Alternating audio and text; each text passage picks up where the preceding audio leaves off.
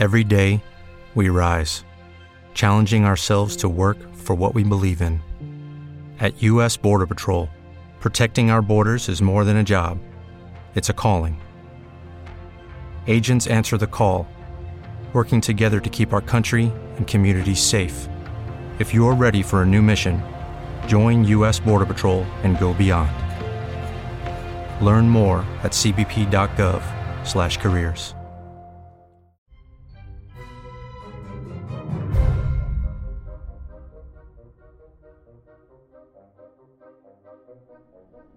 It's time to turn out the lights, grab some popcorn, and watch some horror movies. This is the Terrible Terror Podcast. Each episode, I delve into the world of horror movies. Why do I do it? Well, I can't really explain it, but I love these horrifying flicks. If you've made your own horror movie on your phone, or made your own special effects MacGyver style, please send it my way. Now, what do you get when you mix ninjas, Christianity, hookers, and dinosaurs? Why, you get the VelociPastor.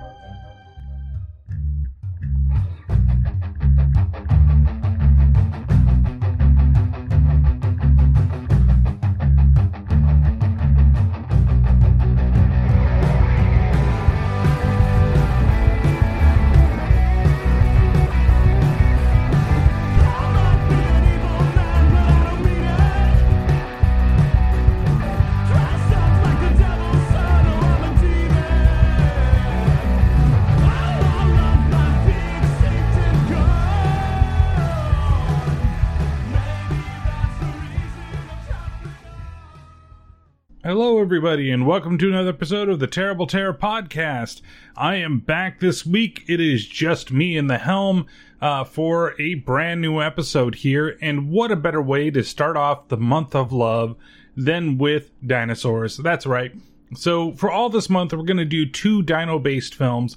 And this film I have been wanting to see forever. Like ever since I saw the first trailer for it that was introduced to me by the guys over there in the Do You Love Horror group on Facebook, um, who's moderated by Alex, who's the you know head behind uh, Beyond the Void horror podcast.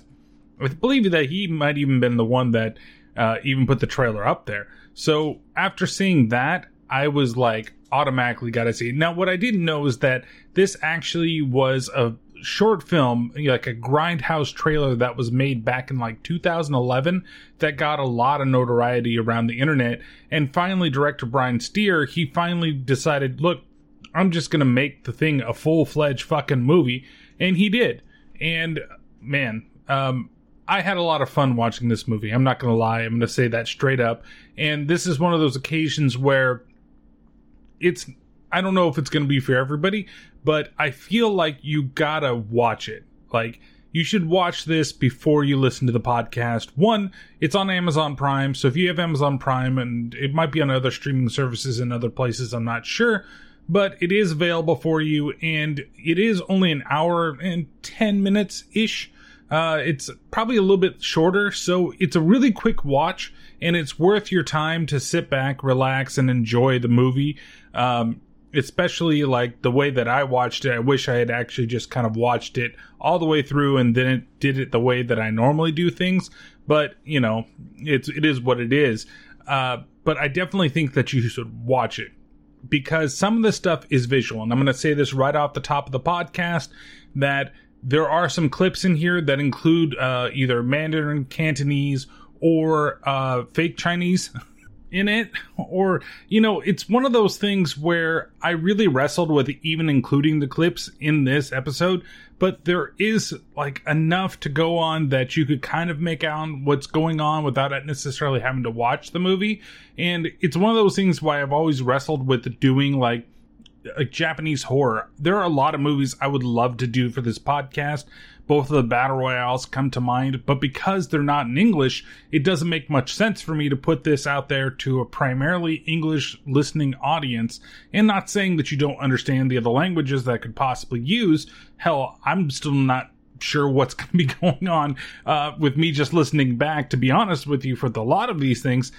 But I feel with the format that I use right now, it would make it very difficult for the people that enjoy the way I do the podcast. And like I said, even the way that, for me, the way that I do the podcast. So maybe one of these times I'll just talk about the films. Maybe I'll just bring one in and there just won't be a clip type thing. Or maybe I'm going to go on a fantastic voyage or something like that. Maybe to some like prehistoric world. I'm going to be a, like a Basil Rathbone and I'm going to fight dinosaurs one of these times. But you're not going to be able to understand what's going on because it's going to be in space and it's going to be in a foreign language and we're just going to talk about it. So who knows? Who knows what I'm going to do when it comes to that? But for this film in particular and the clips that are used, some of it will be in either, I'm not sure if it's Mandarin or Cantonese. But at the same time, like I said before, I also don't know if it's just made up Chinese. Like it's that terrible in that regard. Uh, but we'll find out together, or if somebody that does understand Mandarin or Cantonese and can tell if it's real, I'm pretty sure that it's spot on in some ways, uh, with some words being kind of like, maybe not. I don't know. Uh, like I said, it might be borderline uh, suspect. But for the most part, I feel like everything like makes sense. And i'll try to explain what's gone on in the scene and kind of like what they're talking about. I just feel like some things are so ridiculous especially what goes on with a couple characters in those scenes that it's worth playing the scene for you even if you can't understand the full scene. There was one that was really long and i was like oh this would be great but at the same time it turned out to be a lot more of the guy talking in mandarin than english so i ended up just truncating it down to the last portion where there's a little bit of double speak so that you could kind of see what was going on.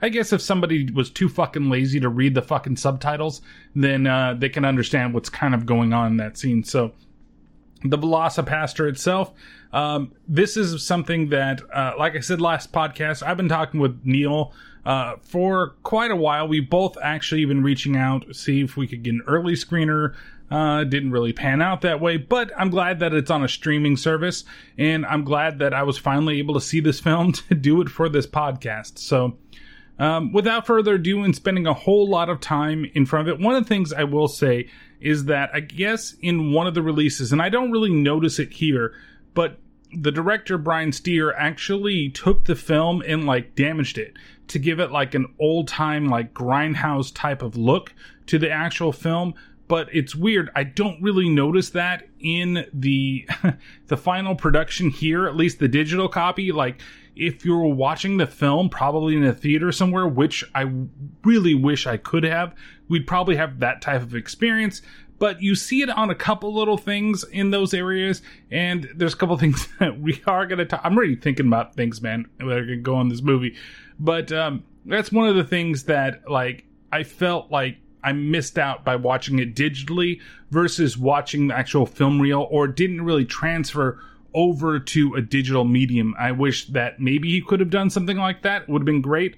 But at the same time, um, it's a perfectly fine film to watch over, you know, like I said, that 70 minute mark uh, on a weekend or weekday or whenever you're going to plan to watch it. So let's go ahead and jump into things. Now, one of the first things that you see right away that comes up on the screen is this that that it's rated X.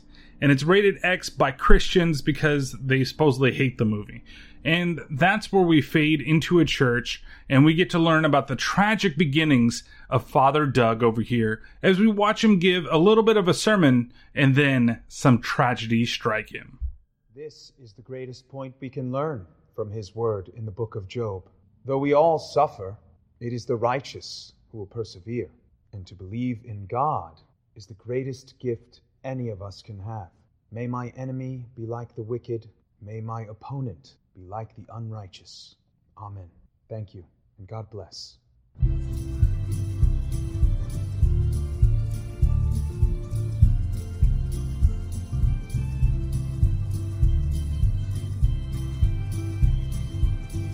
Mom and Dad!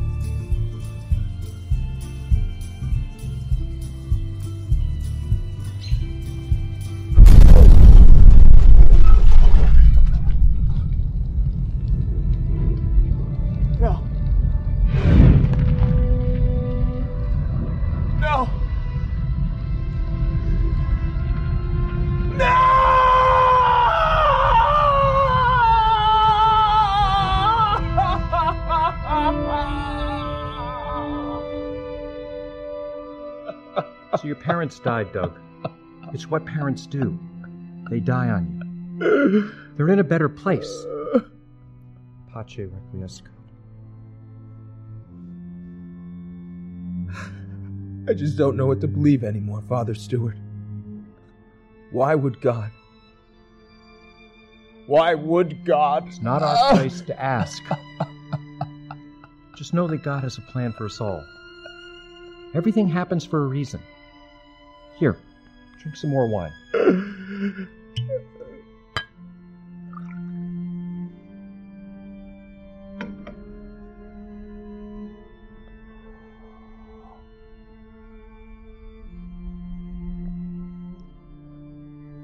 I'm starting to question my faith. It's because your world has changed. You should travel, Doug. Discover how others live. I think it'll do you good. Travel? But to where? Go where you think God will not follow. If you find him there, then you'll know he's within you. Where God will not follow. Okay, so there's a couple major things that are going on here that are very visual jokes. Right away, you can tell this movie is not going to take itself seriously at all. And it starts off relatively serious, to be honest with you, because he's there, he's giving his little sermon, everything looks great, and then all of a sudden, the moment he steps outside, the music gets fucking cheery as shit. So it's like da da da da da da da da da, and like I'm walking down and the fucking price is right. My name just got called down, and I'm gonna come there and hopefully win myself a fucking car because that's the only thing worth fucking winning. Except for playing fucking plinko, man. If you can play plinko, it'd be fucking fantastic. In fact, I need to build my own plinko machine just so I can play it around here. I can drop the little things down that go ding ding ding. Anyway, I digress with this whole Price is Right thing. But nonetheless, it's like super cheery and wonderful. And he's like, Mom and Dad, they're like outside and everything's great. And they're standing there and they're waving to him, obviously in front of a green screen. Like it's terrible how awful everything looks on the outside.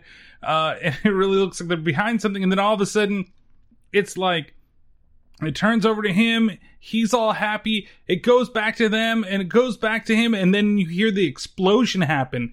And then when it cuts over to them to see the explosion and everything that's gone on, it says insert VFX here. And it's just terrible. Like, what? So automatically, I know the movie is totally not going to take itself seriously when it's going to miss the visual effects of just a car on fire. Like, they could have just easily put any type of car that was on fire. Go into the Getty image database, find a GIF of a car on fire, and shittily put it in there. Like, I could do it. I could use some stupid iPhone editing app and stick a car on fire in one little part, use a little mixer, blend it a little bit. Everything will be good. But no, they did it on purpose. I totally get that. And I laughed my ass off when I saw it for the first time. And then it goes back over to Doug, and Doug is still crying. Then it cuts back over, and there still isn't a fucking car there. And it still says insert VFX here. And the music is going on, and it's so sad. And then he's talking to his fellow priest who fucking tells him parents die all the time.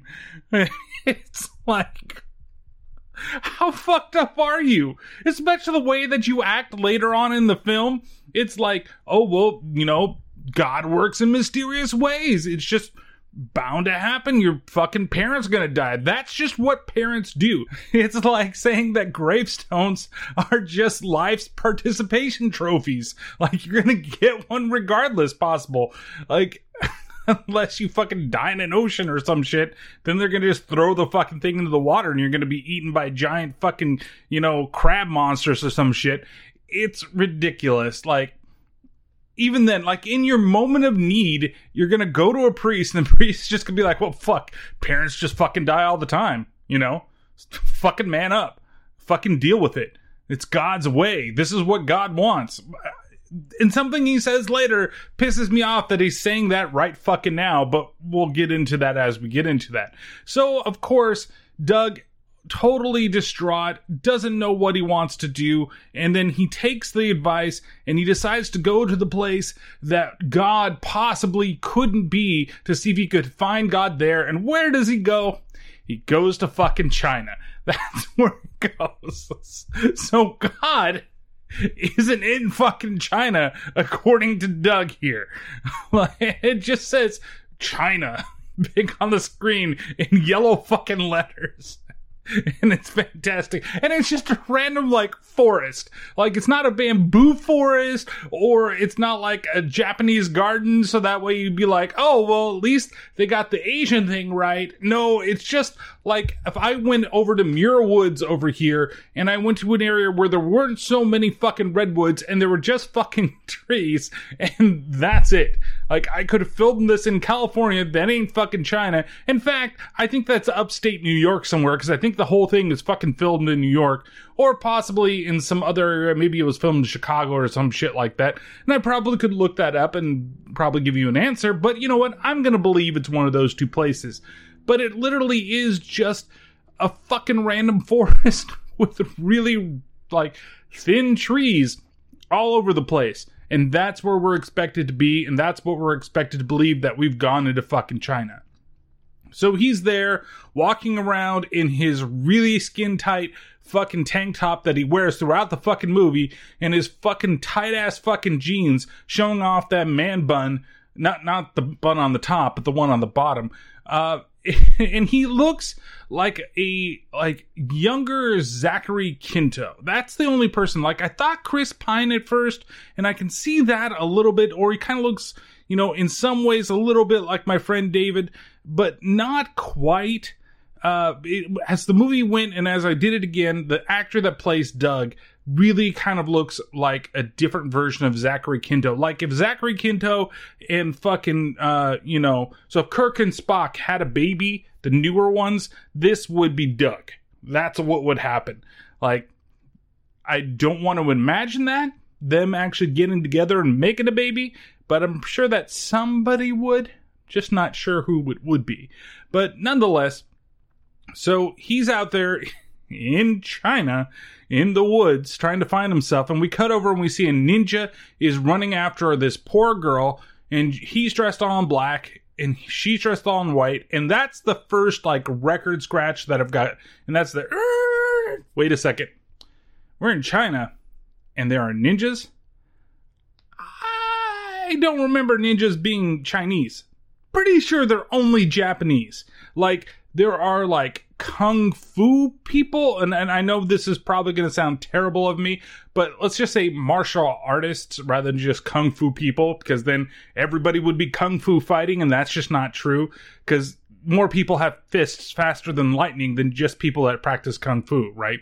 Um, so it's just some martial arts people like assassin martial arts people that are like chasing after each other it's it's one person versus the other, but he obviously is meant to be a ninja. But again, I don't remember any Chinese ninjas from fucking history. They're primarily Japanese. And so already a little bit of a strike against you movie, but I'll allow it because I already find this movie fucking hilarious just from the first like 10 minutes that we've already watched this fucking movie. So she's running away and she ends up getting shot with the arrow and the effect is pretty decent when the arrow is shown as outside of her body and there's a little blood that comes out and i'm like okay i'm down with this that's pretty good because this definitely is a low budget movie and you get a good effect like that you know the guy fires it and comes through looks great.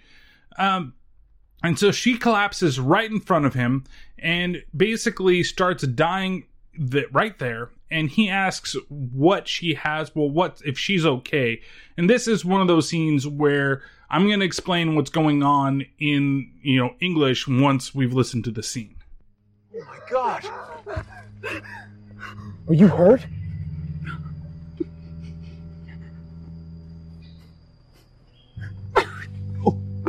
Say like that. You you want me to take it? Emma, when I don't need it. I, I don't understand.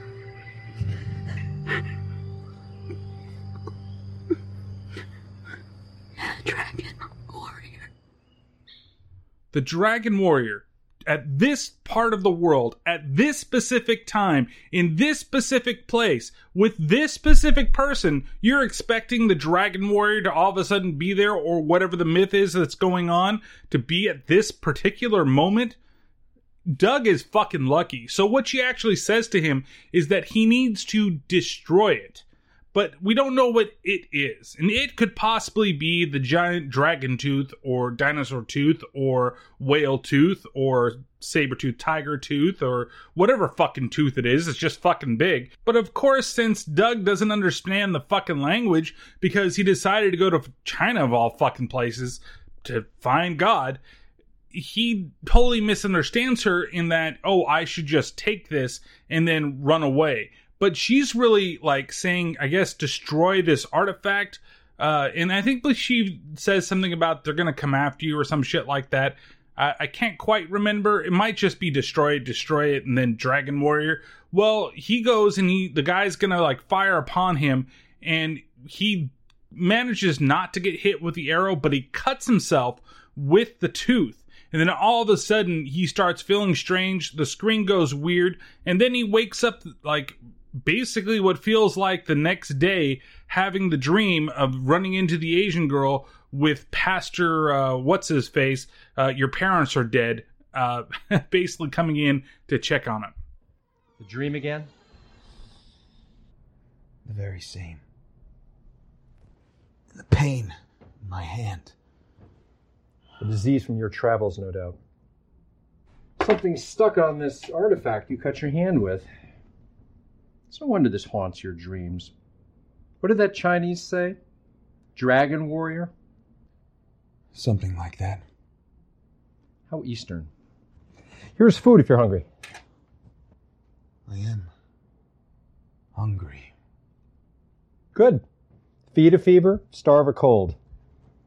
I'm sure you'll forget all about China soon. Bye.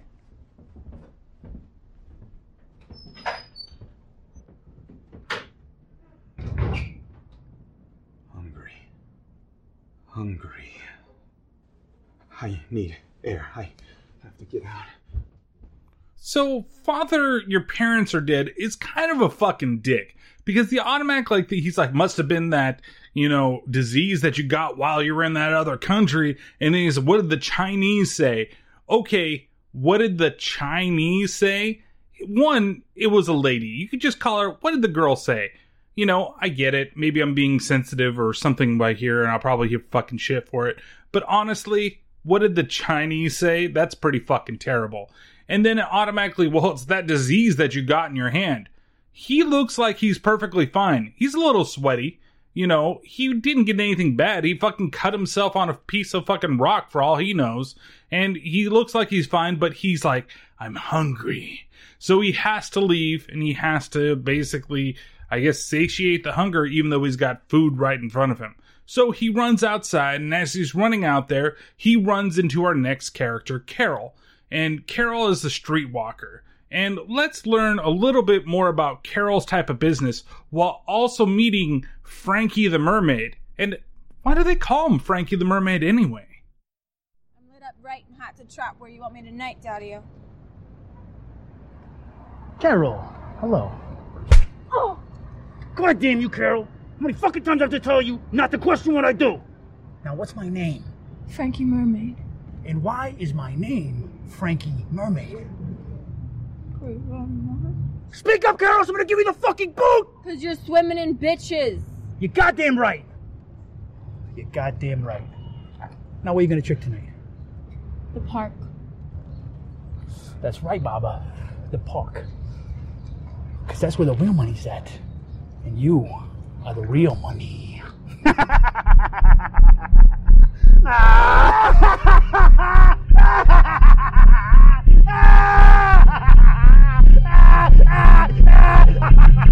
Yo! Jerry! If you stuff dicks in your mouth like you're doing that sandwich, I'd be a fucking millionaire by now!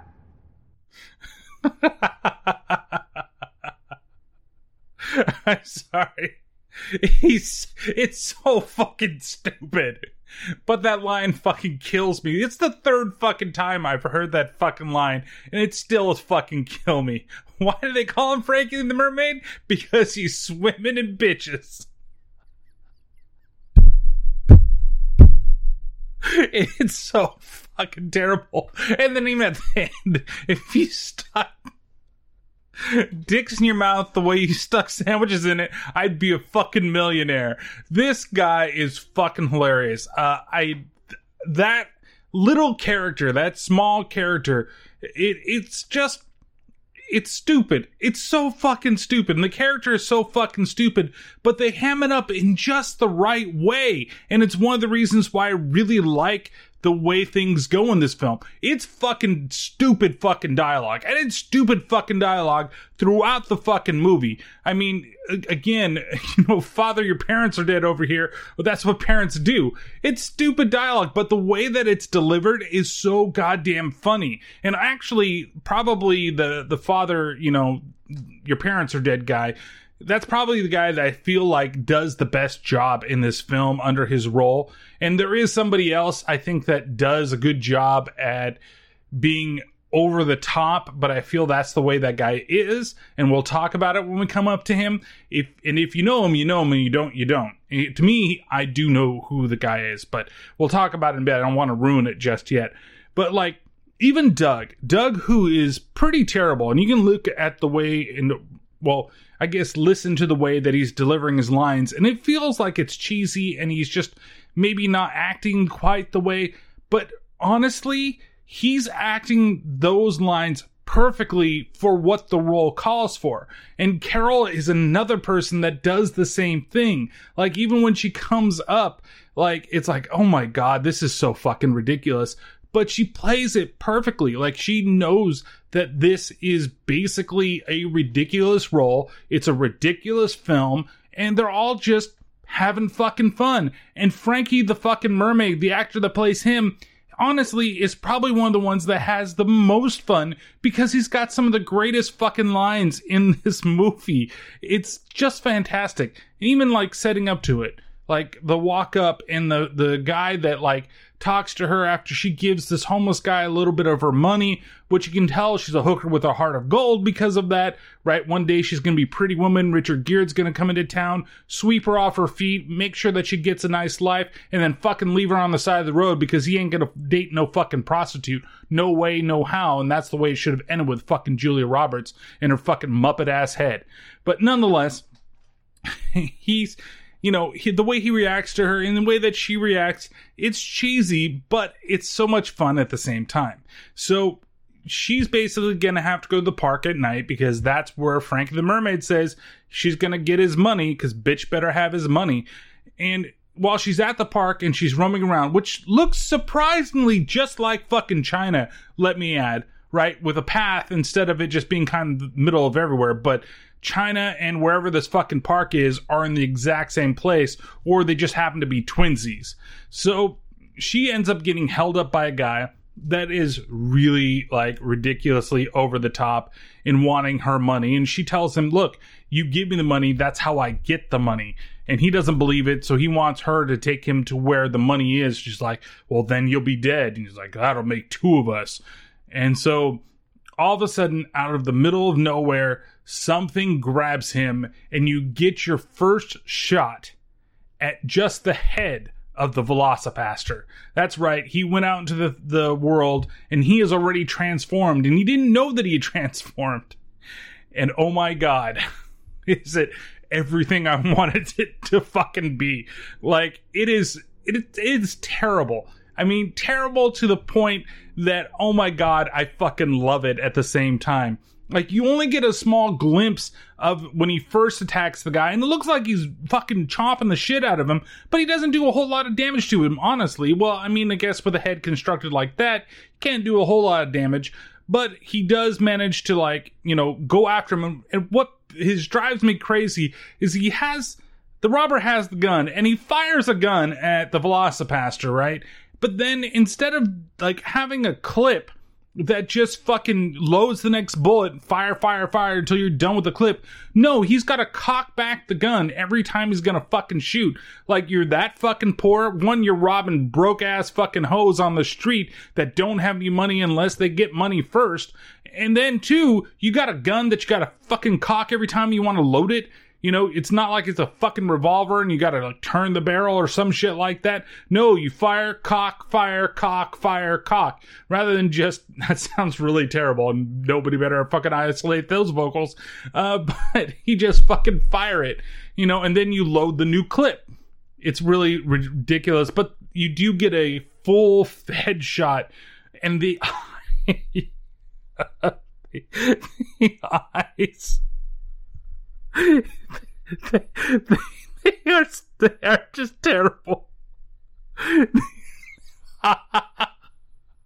it's it's like oh god, I don't know how to really explain it. Like Imagine if you were going to put like googly eyes on something, but one of the eyes gets stuck in a position like it's like almost looking up. Like it looks like it's way too happy to be fucking killing people than it needs to be. Like I'm waiting for it just to spin around like a regular googly eye instead of just where it's at. Like it's like the happy killing like pastor dinosaur. Oh man, it it's great. I fucking I fucking love it and I applaud the guys of this film.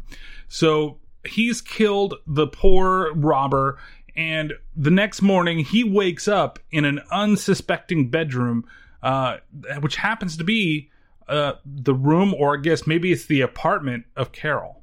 Hello, my child. Carol, Doug. last night was amazing. Oh. Oh, I see. Well, let me be fair in saying that this can never happen again. So it was just a one time thing? Yes. Honestly, it never should have happened at all. That's for sure. Oh. Was it bad? Well, it was weird. Oh. Honestly, it all happened so quickly. I was very scared. I think I even peed myself. Oh. Was it your first time, too? Y- yeah. Well, as I said, I'm a priest. So we can never say. Wait, say- what are you even talking about? What are you talking about? The time you turned into a dinosaur and ate someone. What? What? You don't remember, do you? I. Remember. Some sort of nightmare. Lust for the flesh. Must have blacked out. What's the last thing you do remember? Hunger. That doesn't matter. I don't believe you. Dinosaurs never existed. And even if they did, I don't transform into one. I can show you the body. Where is it? Do you have anything I can wear? Okay, so what's going on here in this situation? Of course, there's the weird kind of like double entendre, and nobody knows exactly what the other one's talking about. Where we have like, and I cut off this. She says, "Sure." By the way, at the end of that, uh, but it's like he thinks that he slept with her. Like he got so blacked out he got drunk or something like that. And one of the things i didn't say from the beginning of the movie when they were drinking the wine they were drinking it out of the cups that you normally drink the communion wine out of. And they probably were getting wasted on the communion wine as well.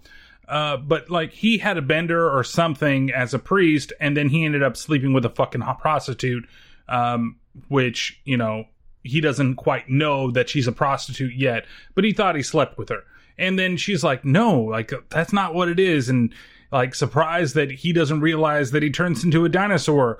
Would you know if you turned into a dinosaur? Like you blacked out. And it's obvious that you were knocked the fuck out whenever she took you back and you didn't have any fucking clothes on.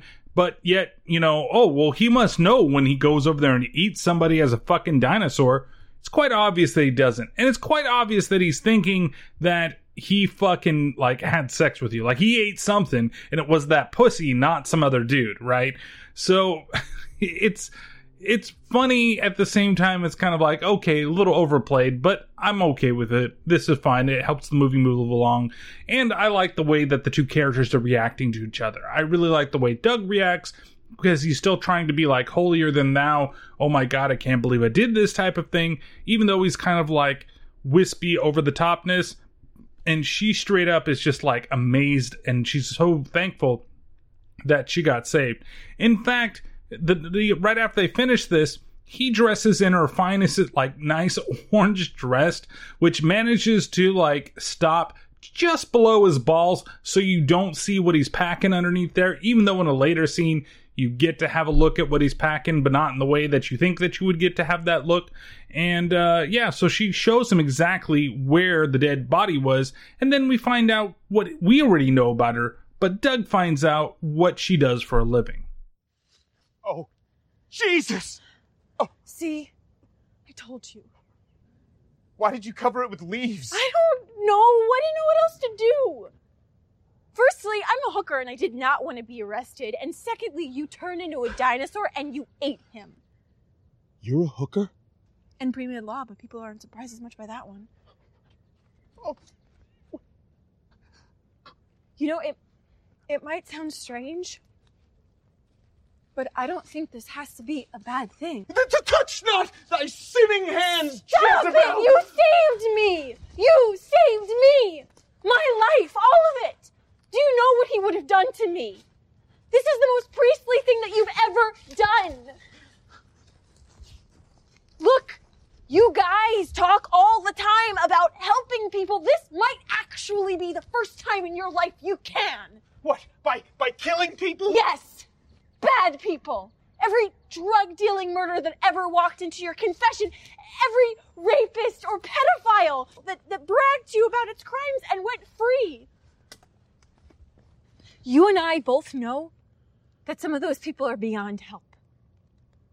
Look, I know a lot of bad people. You think I like turning tricks to pay for college? There's surprisingly little demand for hooker doctor lawyers. Help me help everyone. Please.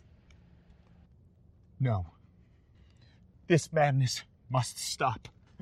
Doug! I have to do confessions. Right now? Yes, right now! I fucking love Doug's reaction on a lot of situations, and here is no exception.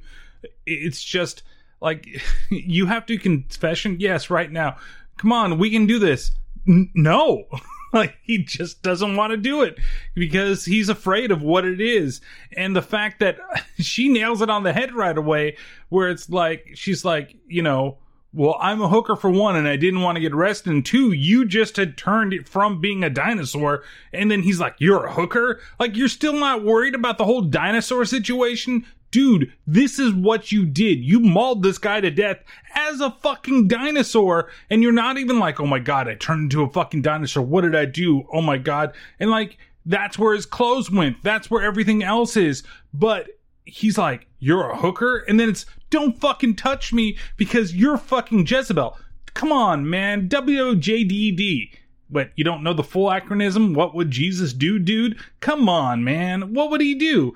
Like, he would totally be in the situation, be thankful that he saved this girl, possibly is able to turn her from a life of being a fucking hooker, because like she has, some type of med, pre-med lawyer hooker is not really going to be the way that, like, people are going to be clamoring for. Like, okay, dude, we have this case, man. All right, it's a triple homicide. We need somebody on the proc- prosecution. Where are we going to go to?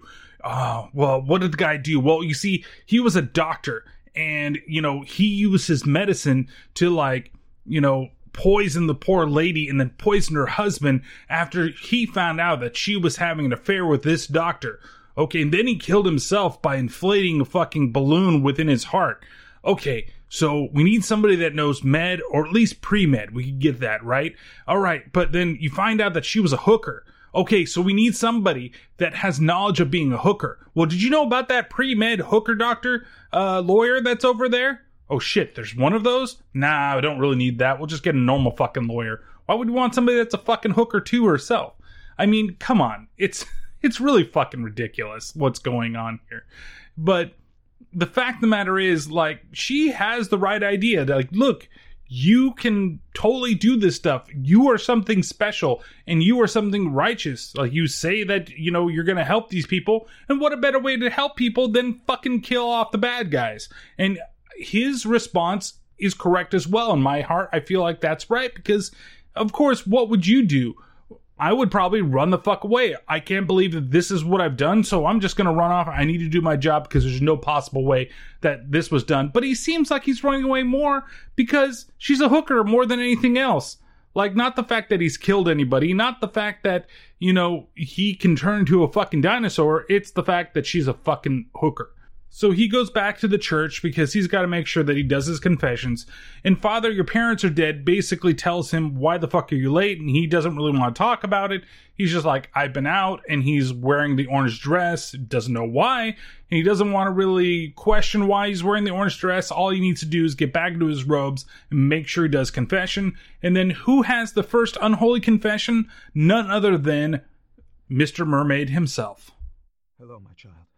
How long has it been since your last confession? Since I last confessed? Oh, Jesus. Padre, you're gonna make me. Ooh, let's see, uh. Oh, it's been about. two years? There's a lot of ground to cover. You can't smoke in here, my son. Listen, Padre. Frankie fucking Mermaid smokes where the fuck he wants because his life is on fire. What is it that you would like to confess? Oh, geez, I guess we could cover the last four days. Stole candy from this baby. Then I threw the baby in the river so it couldn't stitch, obviously. Then, uh, well, I pimp bitches, I do drugs, sell drugs, uh, murder people. Uh, really, you name it, I've done it, Padre. You, you've taken blood from Malice? Malice? Whoa, no, no. More like fun and business. You know, I got bosses. They tell me to kill people, so I kill people, or I tell other people to kill people. Who was the last that you've slain? Oh, geez, let me see. Uh, Jesus Christ. Um, oh shit. Actually, a couple months ago, this fucking old couple, I blew up their car. You Oh. murdered. Actually, it was right in front of this church. Oh my god. Blood, you know, blood everywhere, skin melting, skin boiling. Kind of gave me a hard on, Padre. Add that to the confession, too. You. Oh, actually, you might know him. One of your priest friends comes running out, yelling, Mom, Dad, like it's his fucking parents or something like that. Oh, God. God. Where else can you see that kind of shit on a Tuesday? You murdered my parents! Ah! Oh, fuck! Oh! Why did you kill them? Killed him! Oh, it was just orders, Padre. Hasn't been nothing by it. They were my parents! I'm sorry. Tell me why. Tell me who ordered their deaths. You have no idea how far they reaches, Padre. They got their claws and everything here. I don't know nothing. You might as well just kill me now. Okay!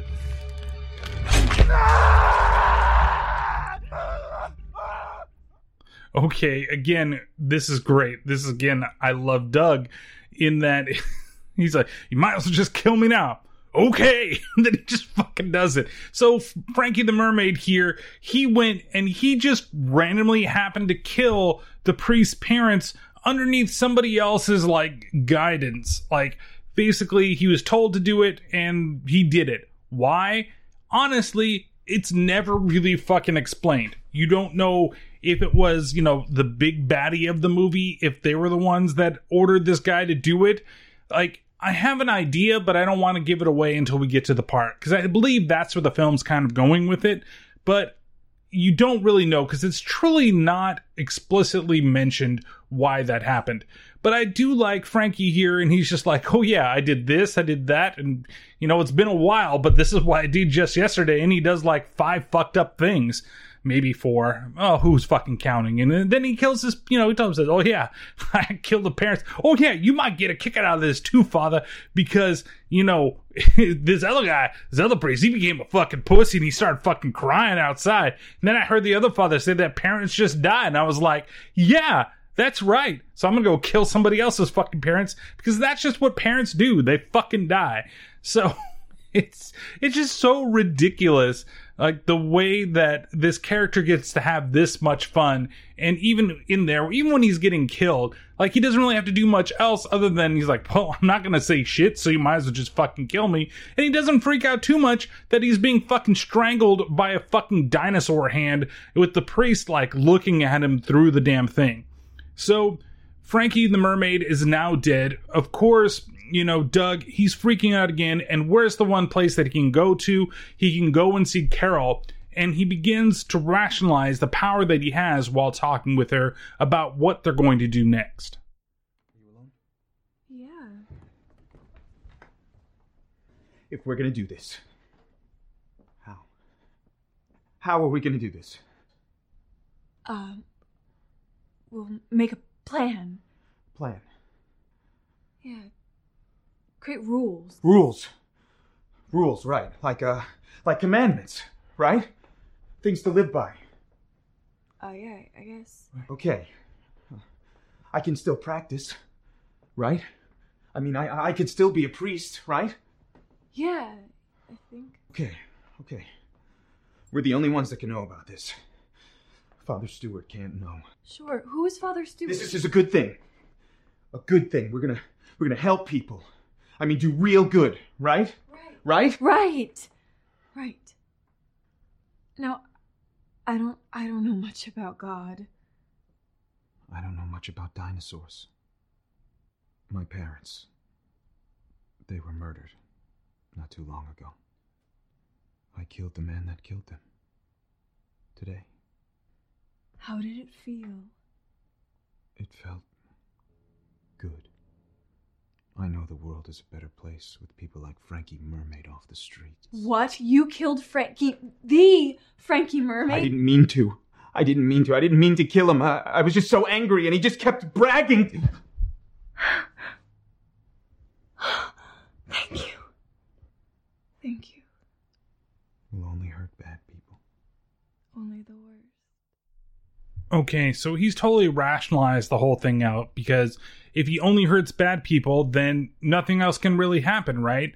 He can go out there, he can kill whatever he wants to kill, and God probably wants the bad people to be put down, be put away, and that's the way it's going to work. And then, you know, who knew there was the connection between Frankie the Mermaid and the fucking, you know, the prostitute that was there and fucking Doug? So he managed to kill two birds with one stone, one getting rid of Frankie for Carol and avenging his parents at the same time. I also love the line that she does I don't know a whole thing about Jesus and like God. And he's like, I don't know a lot about dinosaurs. Like it's fucking ridiculous and it's fucking fantastic at the same time. Like I want to tattoo that somewhere. Like no, maybe not tattoo it on me somewhere, but I want it somewhere written down and like plastered somewhere. I want to make a giant fucking frame, stick it on my wall. It says, I don't know much about God. Well, I don't know much about dinosaurs. I fucking love it. So now we get the training montage. He goes out there and he starts working out, and we get the whole, like, you know, break it to the limit. But it's a different type of music. It's more like punk music. And might I say, that the soundtrack for this movie is fucking excellent. It's very low key. It's very indie, like indie punk, indie rock, and like, you know, a couple or- orchestrated pieces, but it's fantastic. I really love what, like, the little sections and stories that they tell when they actually use like more lyricized music and band music rather than just, you know, background orchestrated music. It sounds great and it really kind of gets you pumping. I love the theme that comes into the movie. I love the way it ends. Um, the only one that's kind of weird is uh, a scene that comes later on the movie. But even that scene is like really weird in itself in the way that it's done and shot. And so what we really get is kind of the first montage of him, like I said, working out, but also the first set of all of his killing. So whenever he's killing a bad guy, whenever he's, you know, fighting against somebody, he's getting to the weights. And then eventually you see there's that glimmer in his eye that he is like getting attracted to Carol. Like eventually they're probably going to hook up at some point in the movie even though the very first time that you thought that it might have happened it was all just you know a misunderstanding in the, the way that movie put everything so uh, once that whole montage scene is done he we well we get to be introduced to the true bad guy for the first time and we also get to be introduced to his sidekick. Now, again, this is another one where there is a lot of Cantonese or Mandarin that's going on in this scene, but there's a lot of response back from Sam, who happens to be the master's right hand man. It's hard to say, sir. We've had rumors from the underground of a fearsome dragon warrior. They say he can take on ten men at a time. That is the word of the people, Master Wei Cheng.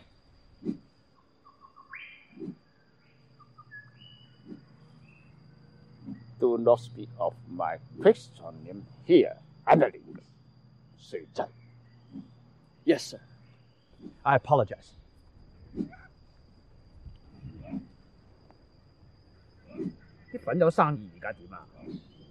Well, sir, we'll have another shipment of coke in tomorrow, prepared exactly as ordered. 系咁，我等我搞掂晒嗰啲蛇仔蛇乸，就一天都光晒噶啦。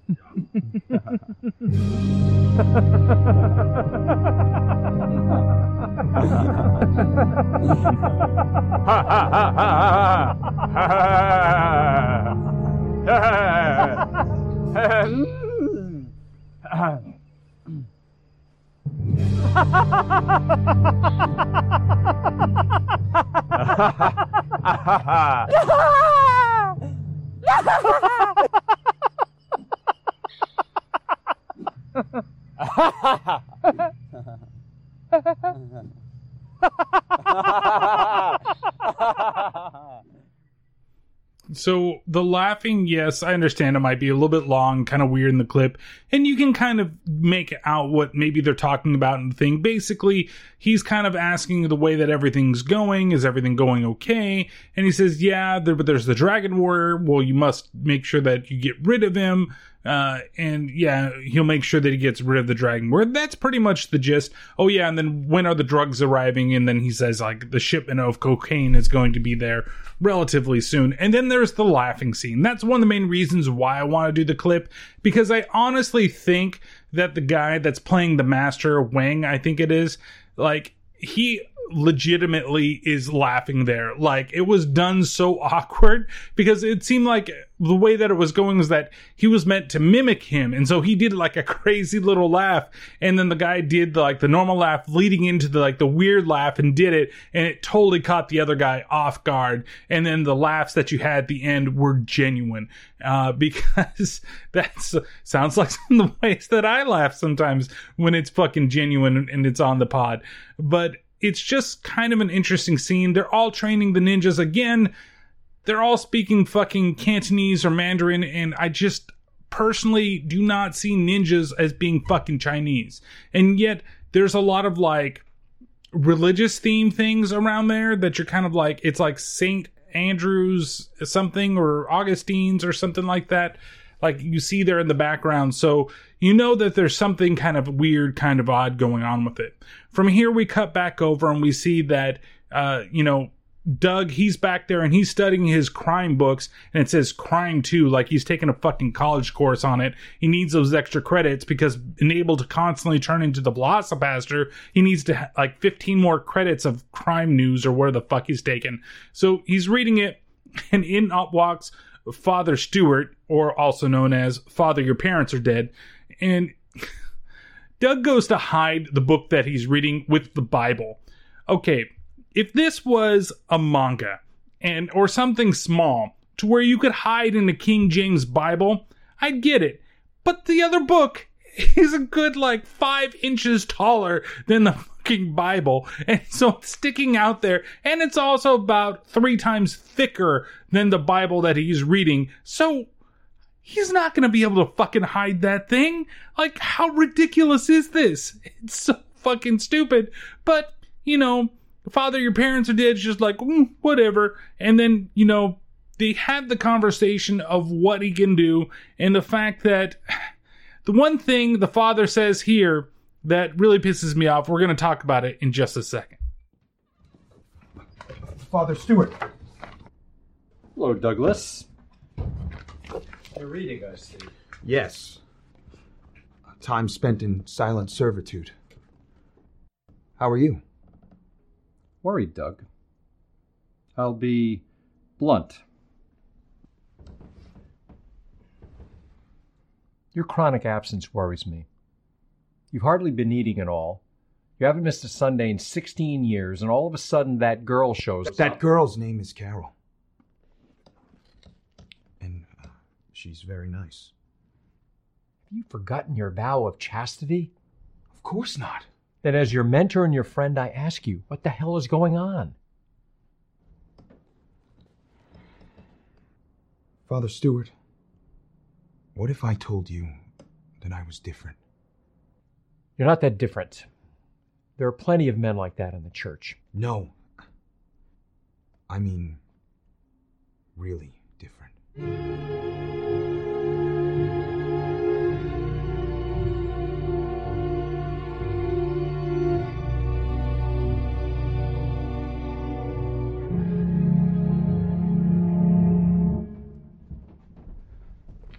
That's impossible. Nothing is impossible where the Lord is concerned. Leviticus 24 24. Doug, if you really think there's something inside of you can make you change like this, then the church is very clear on the procedure for exorcism. I don't need an exorcism. You're hallucinating that you're killing people. And thine enemies shall be vanquished with righteous and swift justice. Matthew 32 6. I can rid the world of this scum with my bare hands. Don't you see? Father Stewart? I might be on a mission from God Himself. That's insane, Doug. God does not want people dead. Oh, I think God wants a lot of people dead. I'll contact the diocese as soon as possible. We need to rid you of this Carol and this delusion. It's not like that. She's a good person. What does she do for work? The uh, job of the sinner is. It's obvious this isn't about her anyway. Do not leave this room until further notice. Father Stewart! Okay, so the Lord may work in mysterious ways to father your parents are dead, but it's not as mysterious as letting a guy turn into a fucking dinosaur to punish them evil, because God doesn't want people dead, but yet he let his parents fucking die. If he didn't want people dead, then why would people fucking die? Like, why would it work in mysterious ways?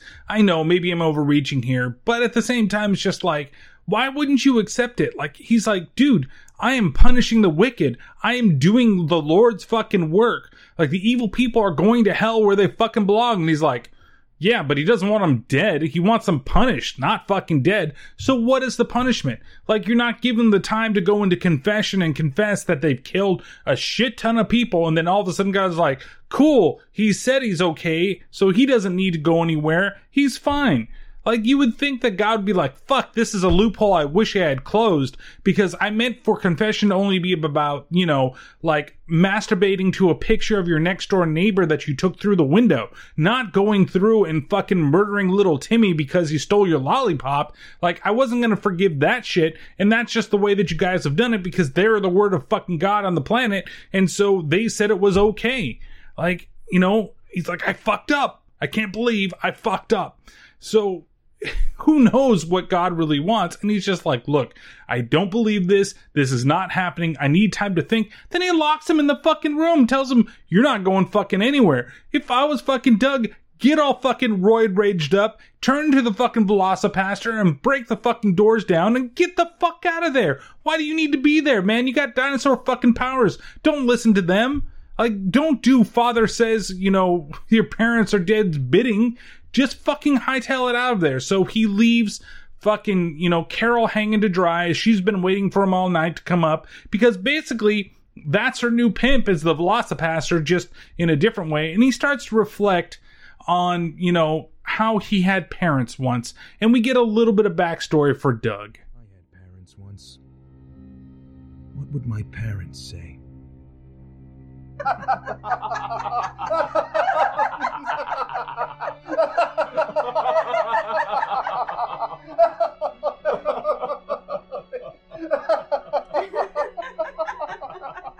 We're happy with your life's decisions. I'm so proud of you, Doug. You're my only son.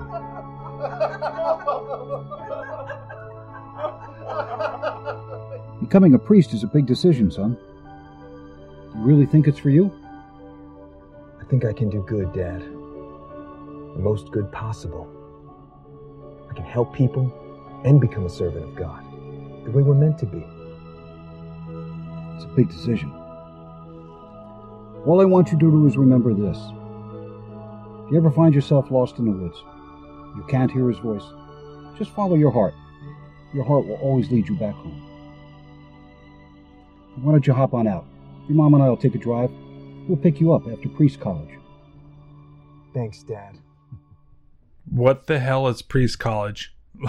like it's obvious they just wrote some stuff in there to be like oh this is the way it's going and he's having these lovely memories of his dad and his mom them laughing at the table together after something and then you know he's like i'm gonna be a priest and we're so proud of you you're our only son and that just seems really weird you know like even when i was watching the first time and i know what comes of it and you'll know what comes of it soon but when i was watching i was like just odd to have this like little scene. I get it. Like he's memorying back and he's going through, yeah, when I went to priest college. Isn't that called like seminary or some shit like that? I don't fucking know. Like, I'm not hip to that stuff. I've never tried to be a priest. I'm too much full of myself to go that way. So it's like, okay, I get it. You're memorizing, like, you're having these memories of, uh, I believe I said memorizing the first time but you're having these memories of your parents and everything's like nice and great. And then you come like back down to earth and the priest you know father you know your parents are dead over here is now going to take you to meet altair. Uh, and who is altair well altair happens to be an exorcist because the father believes that you know, Doug is just struck by a demon, and the only way to get the demon out is to have an exorcism. Now, I won't say this right away, and it's going to be hard for a lot of people because a lot of people aren't going to recognize who this person is who plays Altair. But I recognized him right from the credits when I saw his name pop up. And uh, let's meet Altair for the first time, and then we can kind of talk about this musician when we get back. Much as it pains me to do so, Doug, I'm too worried about you to sit in my hands any longer. Decided to skip the bureaucracy and take matters into other hands. Where are we? somewhere the church forgot. Father Stewart, I think we're making a big mistake. Sometimes we need evil to fight evil, Doug. But that's what I just said. This is different. Stewart, it's been years. Not enough, perhaps. You must be Doug. Father Jones. there are no fathers in here, kid. Altair is a practicing exorcist, though his methods are sometimes suspect. Doug, what the church can tell us only extends so far. We must look abroad if we are to find the truth that is hidden within the truth. But fear not, for our inner eye will be our guide through this darkness. Now, I understand you're being stalked by some kind of specter. Tell me about that. Start from the beginning. Well, it all happened after my parents were murdered. Okay, so for those who don't know, that is Aurelio Hernandez, who also is known as Voltaire. If you don't know who Voltaire is, it's probably okay. you don't really need to know exactly who he is, but he's basically he's a Cuban-born American musician, right? And he's really like over the top. Like if you were into a lot of gothic music um, in the 90s, you would totally understand who Voltaire is. Like this is like gothic music, industrial music mecca right here, but it's really kind of weird stuff right? And the only reason that I know of him is because my wife used to be a really big fan of his until he got really weird. And so it was just like I saw his name in the credits and I'm like, holy crap, is that the Voltaire? And she's like, I don't know. And then he, she went to bed before he popped up. And then I was like, yep, that's Voltaire. And he's playing, of course, a weirdo. Uh, look, I really like the early stuff too. Like I've never been like the biggest fan in the world, but the stuff that my wife played for me uh, when it popped up or when it popped up randomly on a radio station, like uh, you know, a Pandora that she was listening to, or when I used to listen a lot to Spotify radio and, and a song of his would pop up because I was listening to like Danny Elfman and he's kind of the earlier stuff kind of is in that type of camp, at least that type of sound. Um, or like the uh, psychobilly, like it pops up with that uh, type of music, right?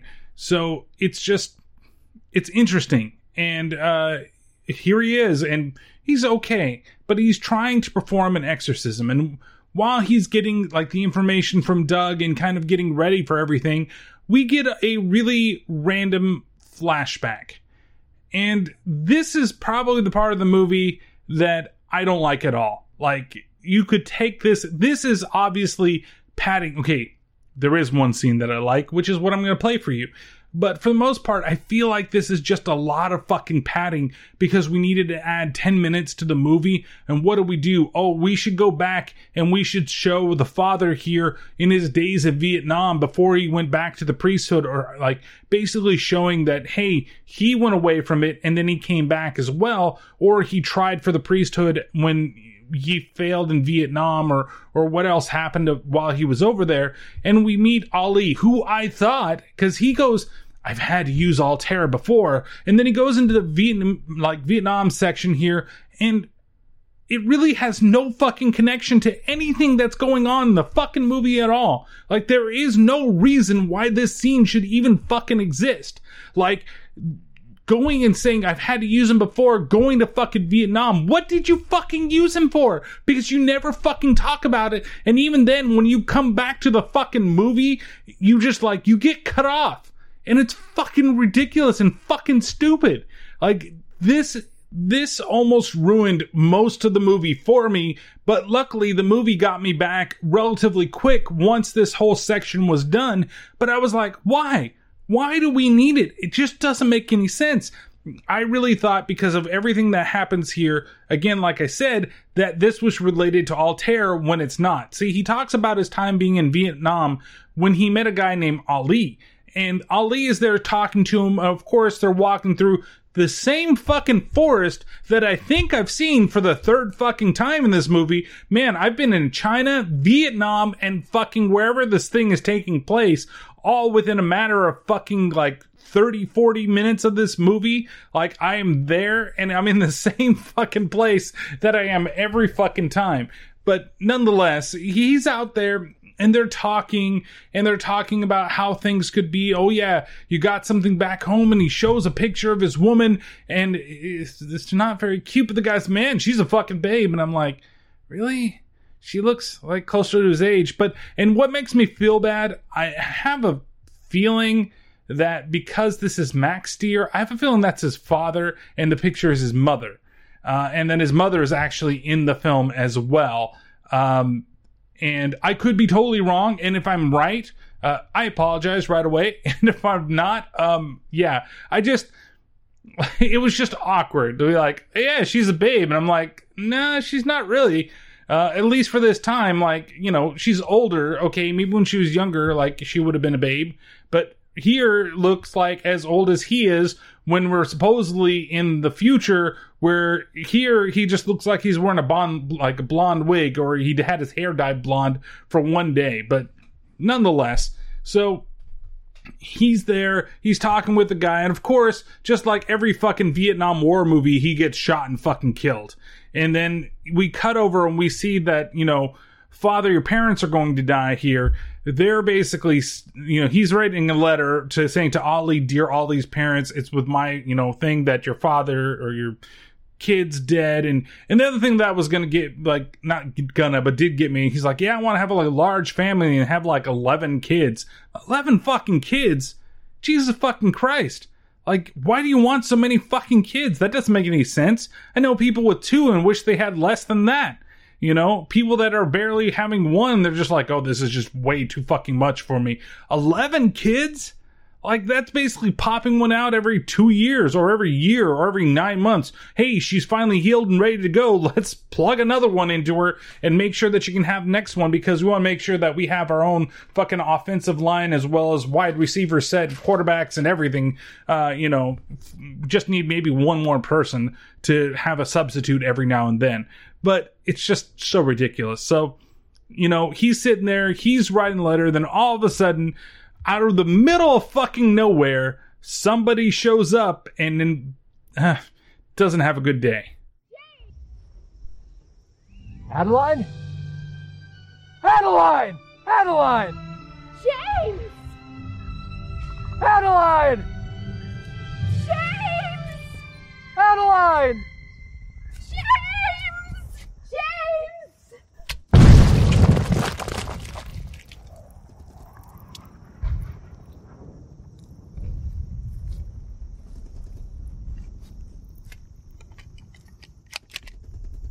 Another goddamn VC trip, man.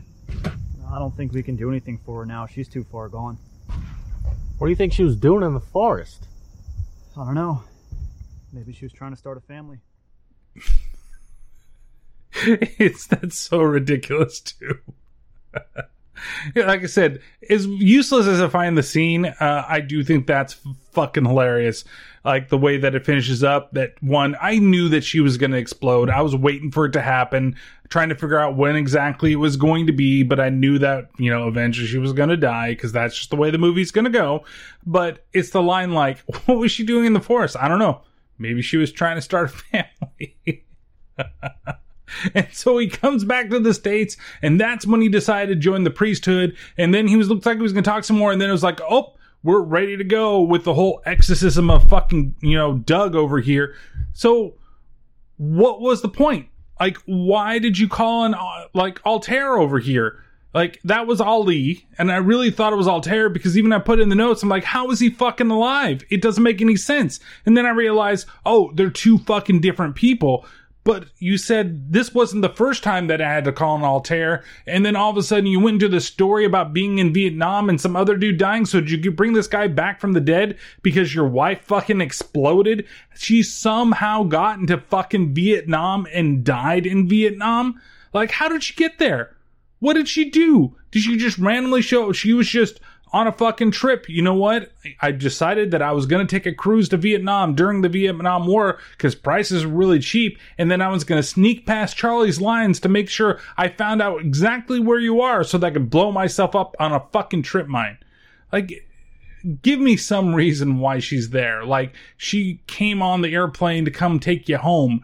You know, I don't know. It just, it seems like it's out of place and it's completely filler.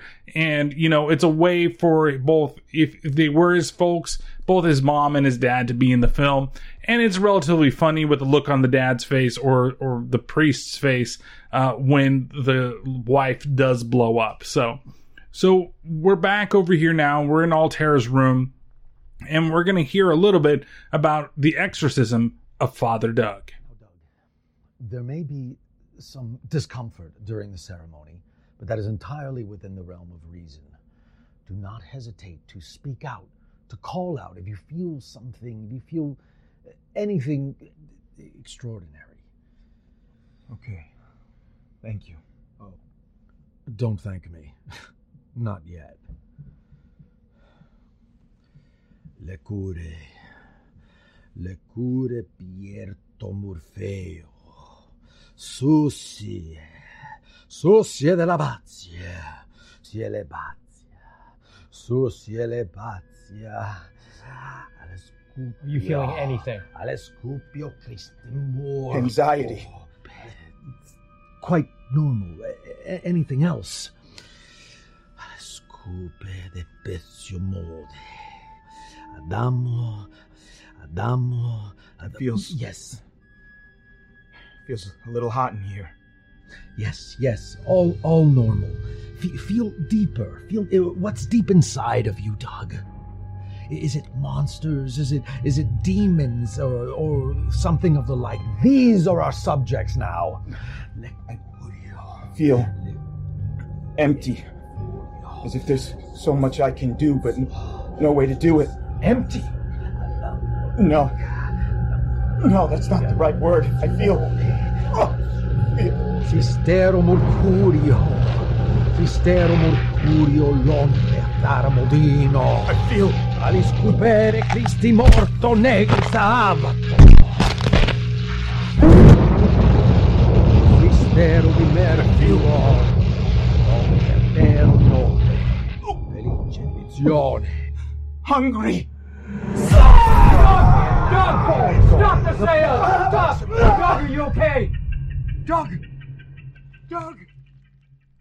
So, of course, the seance doesn't go the way that it was planned to go, and Doug starts to transform right away. And then he attacks the poor father and basically thinks that he kills him, and he runs out of the room. Altair is left there shocked, and he's like, oh, maybe I shouldn't have done this.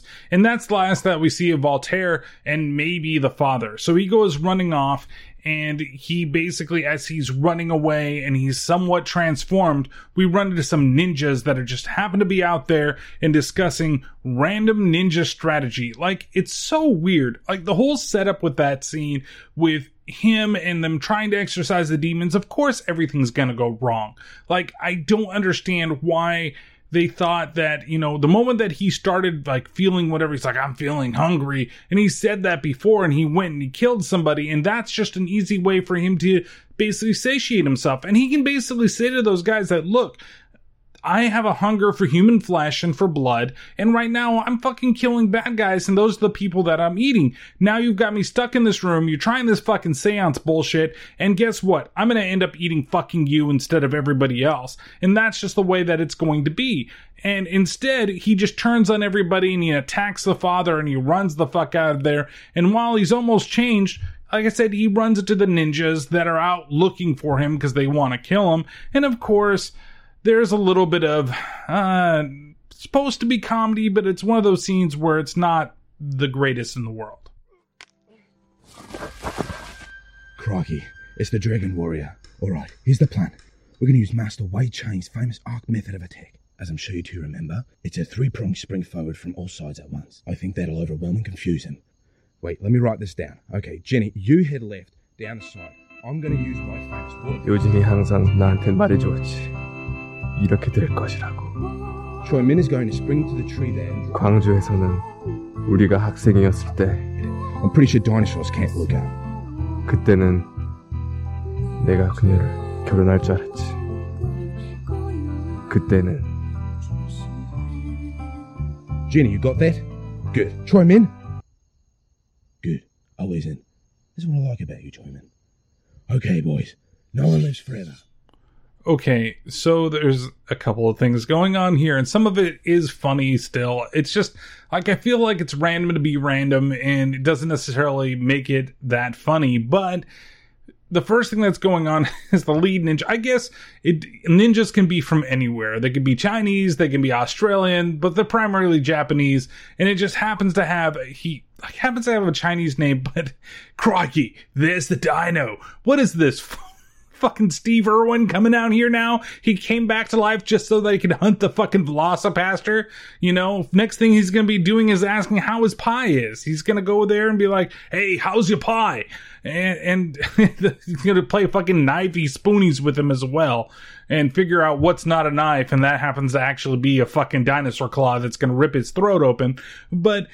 It, it's just so it hits you the right fucking way when it starts. And then the ninja that has a Chinese name internally speaks fucking Japanese. And he's thinking about his like love, who he's like, I shouldn't be out here. She said this is the way that I was gonna die, so he knows he's gonna fucking die. And he doesn't fucking run away. Instead, he still goes out there and tries to fucking attack the fucking VelociPastor out here. And hey, guess what? It doesn't work. He manages to kill everybody, and all, you know, laughs are had by all. But he ends up being, you know, going over to the only place that he knows that he could hide in, and that happens to be in Carol's place.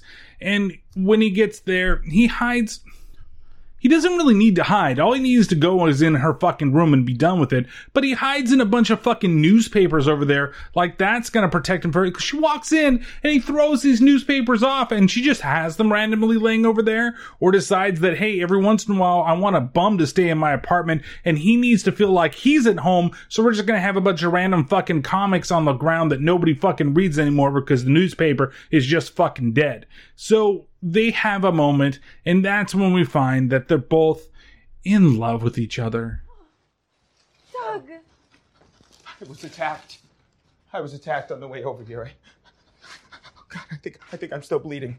I think I'm still bleeding. Where have you been? I've been Father I've been Stewart. for you. Father Stewart. He tried to exorcise me. I think I killed him, Carol. Oh my God, I'm so sorry. I don't want to hurt people. I was put here to do good. I was put here to help people. Do You're good. not gonna hurt How me. do you know? How do you know I'm not going to hurt people? I know here.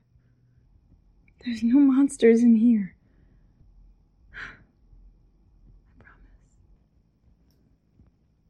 I think I'm still bleeding. Excuse me. That's great at the end there too. I didn't really catch it the very first or even the second time that I listened to that clip, but he says the it's okay. like it's ridiculous. You can go back and really quick and rewind back like, you know, 15 seconds you could hear it again. But it's so ridiculous that all of a sudden now they're just in love with each other because he's on the run. You know, he tried to get exercised. He possibly killed his father, you know, friend, not in that way, but you know, priest friend. And he's just been attacked by ninjas and he managed to survive. And now they're going to have to go after them again at some point or somewhere. And the only place to hide is with Carol. And they finally realize that they're both into each other. And then we have like the sex scene. So there's nothing that really goes on. The movie is not going to show any nudity. The movie is basically going to have both of them in, in their underwear. They're going to be in like positions. And then this is what I was talking about like the weirdest shot scene in the movie. The music is a little weird, but it's shot weird because it's not just like scenes of them getting ready or boning or whatever it is, right? It's not like we're going to the bone zone and we're going to show the whole bone zoning going on, even under the covers and have them like pant and stuff. No, they show like clips from the movie, from the beginning of the fucking movie. In fact, they show the screen where it says fucking China. like, like they show the end of that little clip. It fucking it made me laugh out loud so much when I saw it. Like it was so ridiculous. Like we need to fill this montage with shit, and I don't know what to fill with. Okay, how about we take the China scene and just stick it in the goddamn movie? What? What? What did they do? Why? Why would you do this type of thing? Other than just to be funny and just to get the movie done. And I fucking applaud you if that's the way that you fucking did it. It's fucking fantastic. So you have the sex scene and you have them wake up in the morning and the really random thing. And the music, this is probably my least favorite of the music in the whole film, but it's still pretty good. Uh, and so they wake up in the morning. Well, he wakes up first. He sees that she's laying next to him. And then all of a sudden, ninjas attack him inside of the room. And they do manage to subdue all of the ninjas. Both Carol and, you know, Doug over here, they manage to actually stop all of them. And it takes them, uh, you know, they pick up one of them and they basically ask him what's going on. He's like, you have to remember your faith. And that's when they see a cross lying on the floor. And they look at each other and they're like, well, where do we need to go? So from here, oh, the thing is, before they they do this whole thing, we do cut back over, and I want to go, you know, really fast. We do have to step back for a second, and we have to find out that Father, the priest, you know, the one that says that the parents are dead, he's actually alive, but now he's got he has a patch over his eye. And it's not that it's a patch over his eye. Okay, so his eye got ripped out by the VelociPastor. Okay, great. You have a. It's the fact that he's still wearing his glasses over under the patch. The patch is over the top, and it's in a way that it can't cover it all the way. So you still see his eye fucking blink constantly, and then there are shots where it's like a little off to the side, a little bit higher than it needs to be, a little lower than it needs to be. It's so ridiculous, but so goddamn funny. So now we see that the big bad guy here, he's there and he's talking with the father, you know, and he's telling him where he's at. And he's like, you know, there's a lot of dialogue that goes on. And the first part of this I didn't want to play because it's primarily just the master talking, saying that he's there at this place, you know, and that it's a it's a very Christian centered place is what you find out, and that everybody there is trying to train not only in the martial arts, but also to be closer to God at the same time. And that's when we see the, the one laughing guy, the white guy, uh, who is the white guy ninja, uh, also named Sam. We're going to find out the significance of that in a second. But he's there, and the three of them begin talking, and they explain exactly what the plan is because they're basically trying to get a bunch of cocaine and they don't know why they're going to be dealing in drugs. Like, what do drugs and Christianity have to do with each other? And that gets explained here. And we'll, again, I'll talk a little more about it after because you're going to hear a lot of the dialogue in Cantonese. The spider's kiss blend. 四倍咁样嘅料比平时嗰啲一放入纽约，乜都搞掂晒。 I don't understand. What does drug smuggling have to do with Christianity? 一放入紐約，成個上晒人，你知唔知道啊？全部跟住我啲料，全部都唔邊度都唔去得，成班傻佬烏蠅咁樣撲過嚟我呢個乒乒乓，乒乒乓，乒乒乓，揾到上帝啊！講俾講俾你聽，全部世界安靜晒，搞掂晒，睇下啦，新世界啊，新世界啊，睇真啲啊，新世界。Manifest destiny, that's what we're doing here, Father Stewart. You can't do this. The Christian faith is what I believe with all my heart, but you cannot forcibly convert the unwilling. That's madness. That's inhuman. 屌啦嘛！冇啲眼光呢条友。 Doug will stop you.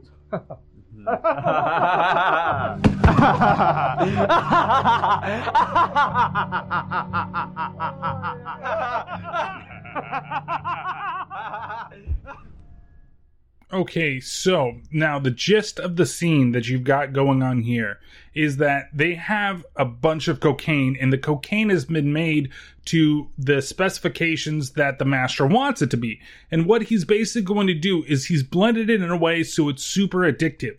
So he's going to give it to the masses, and those out there that want to have this cocaine, you know, they're going to get easy access to it, get super addicted to it, and then he's going to shut off supply completely because they control the supply.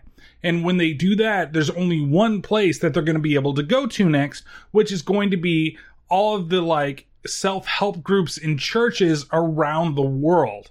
Right. And since they have to go to these self help groups, then that's how Christianity is going to spread. So basically, they're going to make everybody addicted to Super Coke and then they're going to rehab them and make them believe in Christ because every time somebody goes to rehab, I'd say nine times out of ten, it's always religion based and they cling on to the religion to get past their addiction to the drug. And that's what they're hoping for. They're hoping that super cocaine is going to convert a bunch of people to Christianity.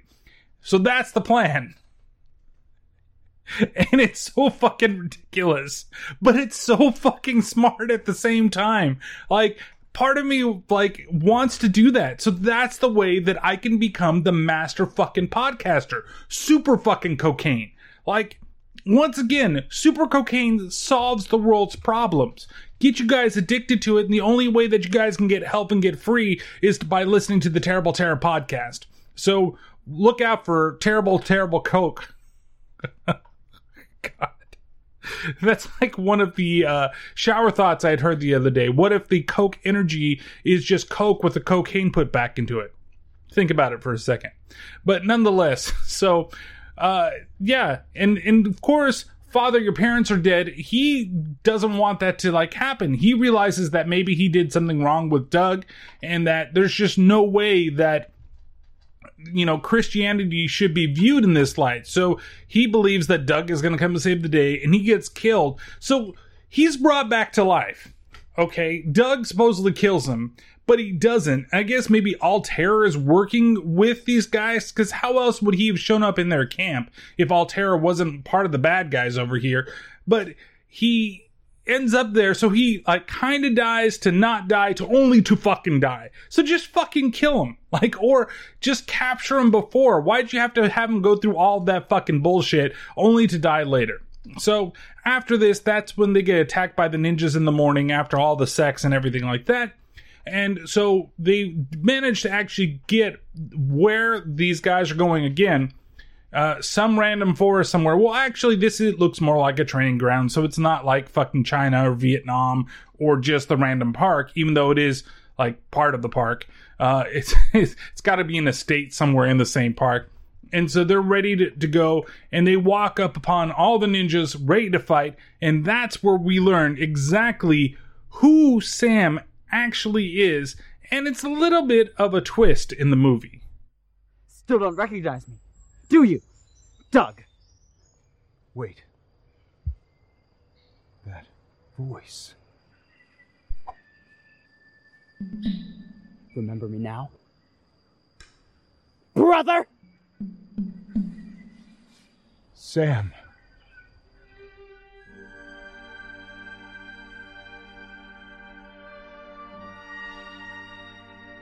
You're my only son. Thanks, Dad. You're my only son. You're my only son. You're my only son. No. It's impossible. You're not the only one who answered the call of God. Brother! Sam. It's not too late. Don't do this. You're blind, Doug. You've always been blind.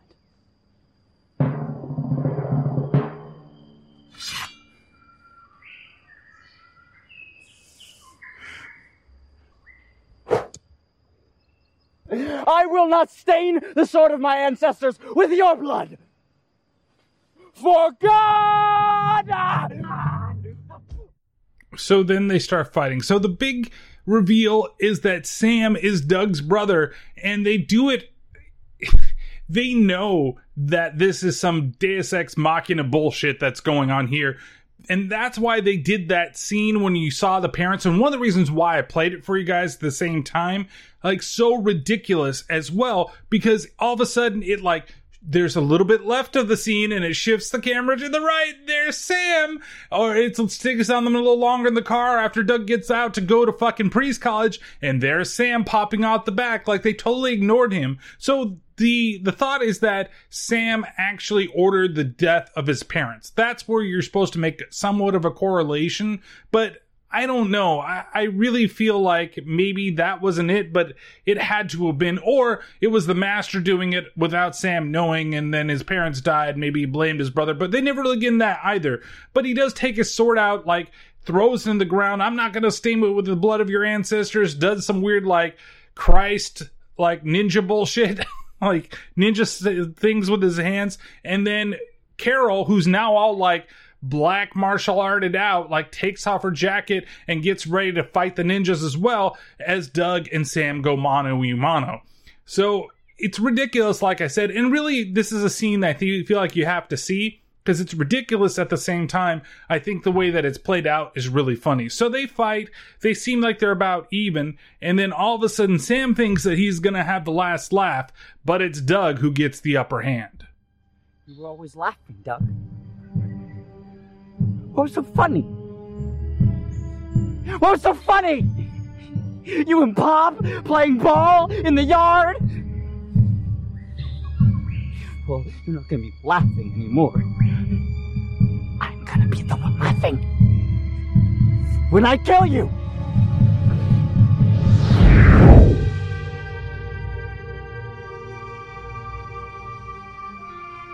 Your ancestors are my ancestors.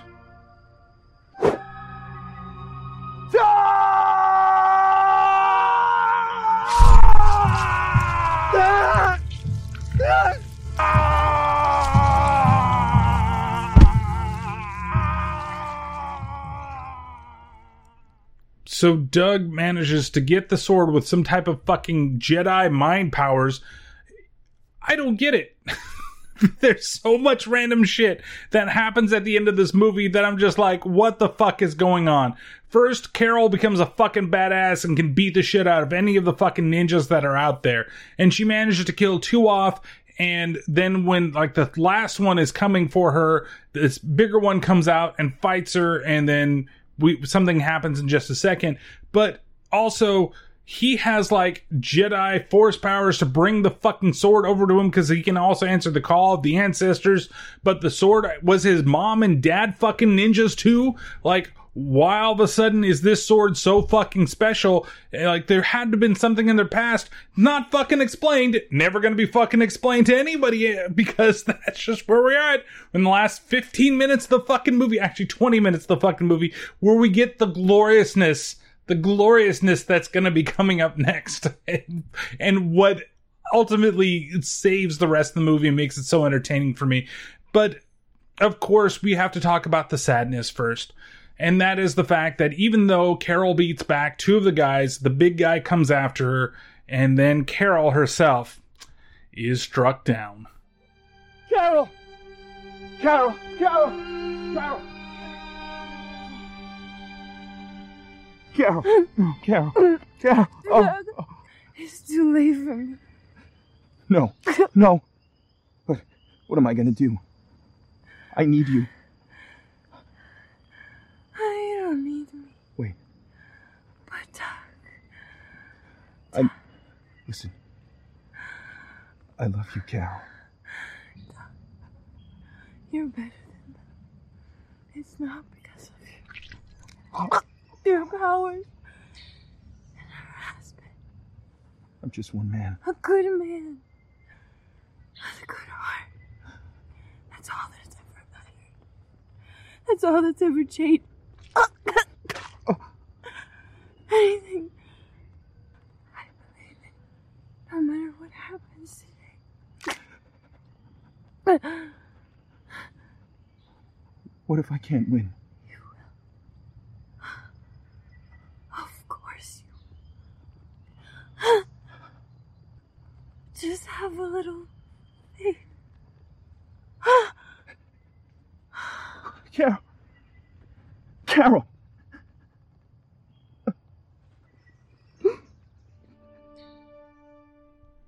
So Carol has now officially bitten the bucket, and honestly, she could have totally been alive had she just learned to fucking dodge. Like the guy's coming at her, and he's about to slice down. All she has to do is step a little bit to the left, a little bit to the right, make a roll maybe, and she would have been alive. But nope. Let's just fucking stand here while he slashes diagonal and slashes me across the chest, therefore fucking killing me. And then you get the whole speech of, it was never your, no, it totally is your fucking powers. Because you think that you could have survived all those fucking bullet shots with the guy at the beginning if you weren't a fucking dinosaur? And you think you could have survived the attack inside of the fucking forest before you got to Carol's place if you weren't a fucking dinosaur and you got slashed on the side?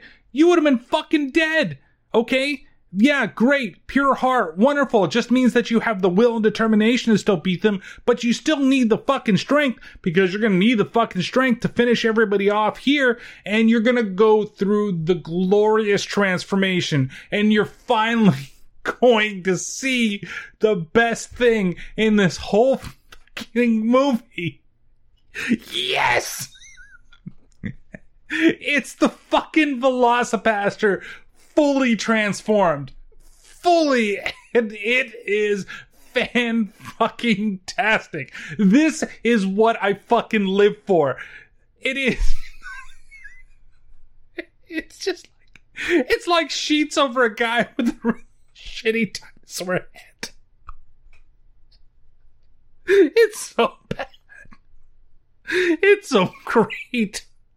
It is terrible. I'm still laughing thinking about because the head has no controls. It just fucking flops all over. I'm surprised that one of the takes it didn't like go behind him and flop upside down and his head bumped out of it or something.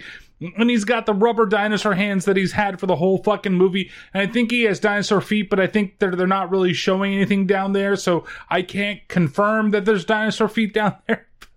There's the tail, and the tail looks like it belongs, but the rest of it just looks like a fucking sheet. It's, it's so terrible. And it's great too because when Carol dies, she you know, like the bad guys, the ninjas, they all start crying and stuff like that. And then when he changes, he says something, and then there's like a long pause, and one of the guys looking at his watch, waiting for him to fucking finish his sentence. And then all of a sudden, he does finish it, and then he turns into the dinosaur, and they all start getting killed. And you see body parts going over the place, blood splashing everywhere. And eventually, the master does come out, and it's fantastic. If you can find just that clip and you're not planning on watching the movie, watch that fucking clip because it makes me laugh so hard and it's fucking great. I love it so much.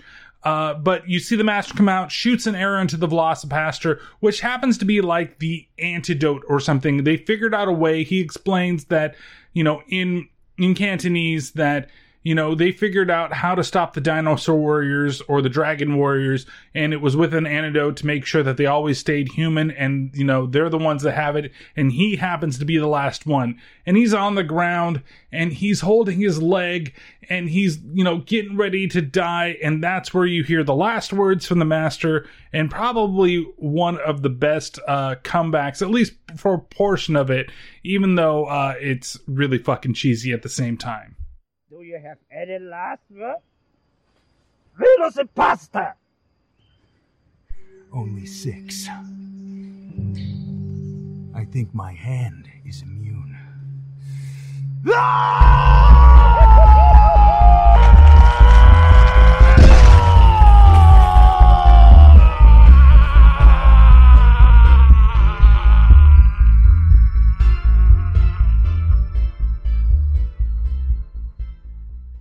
And so you may have guessed it, he does rip the head off the master uh, in the worst fucking thing. It's clearly like a mannequin head that has a little bit of entrails behind it. So there's a lot of blood being spurted out that's basically like water that's being sprayed everywhere.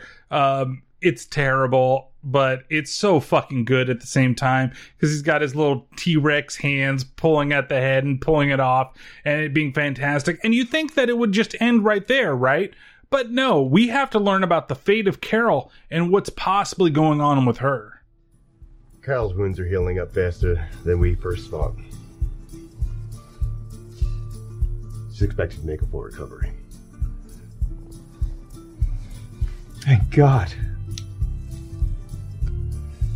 In fact, I think she's ready right now. Did you want to see her? You bet I would. Carol?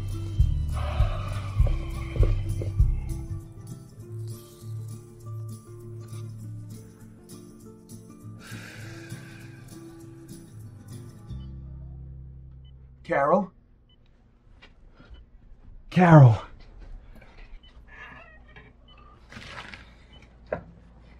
Are you okay? I'm fine. You're fine.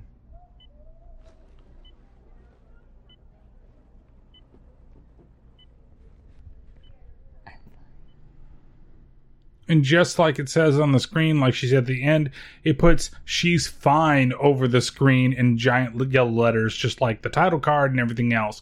So she managed to survive. I don't get it. I don't know why she survived, how she survived, because she was basically dead in the scene. She's coughing up blood all over the place, giant scar on her chest, unless, of course, it wasn't that deep, and then, you know, they managed to rush to the hospital in time. I guess that's what happened, but nonetheless, Carol's alive. Everybody's happy. He's got the one that he's in love with. And then we're going to see what happens for the very end of the scene, where, of course, nobody won't stop. They won't stop. It won't stop. Everything won't stop. And then we get the end theme, and the movie has finished. You know, the church won't stop with Wei Chang's death. They were here. They're gonna be somewhere else. China, Europe, all over the world, I suppose. Now that I've officially resigned from the church, I guess we'll have to sort things out all over the world.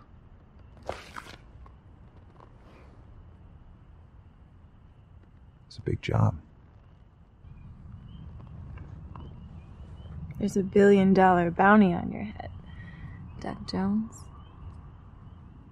What are you gonna do next?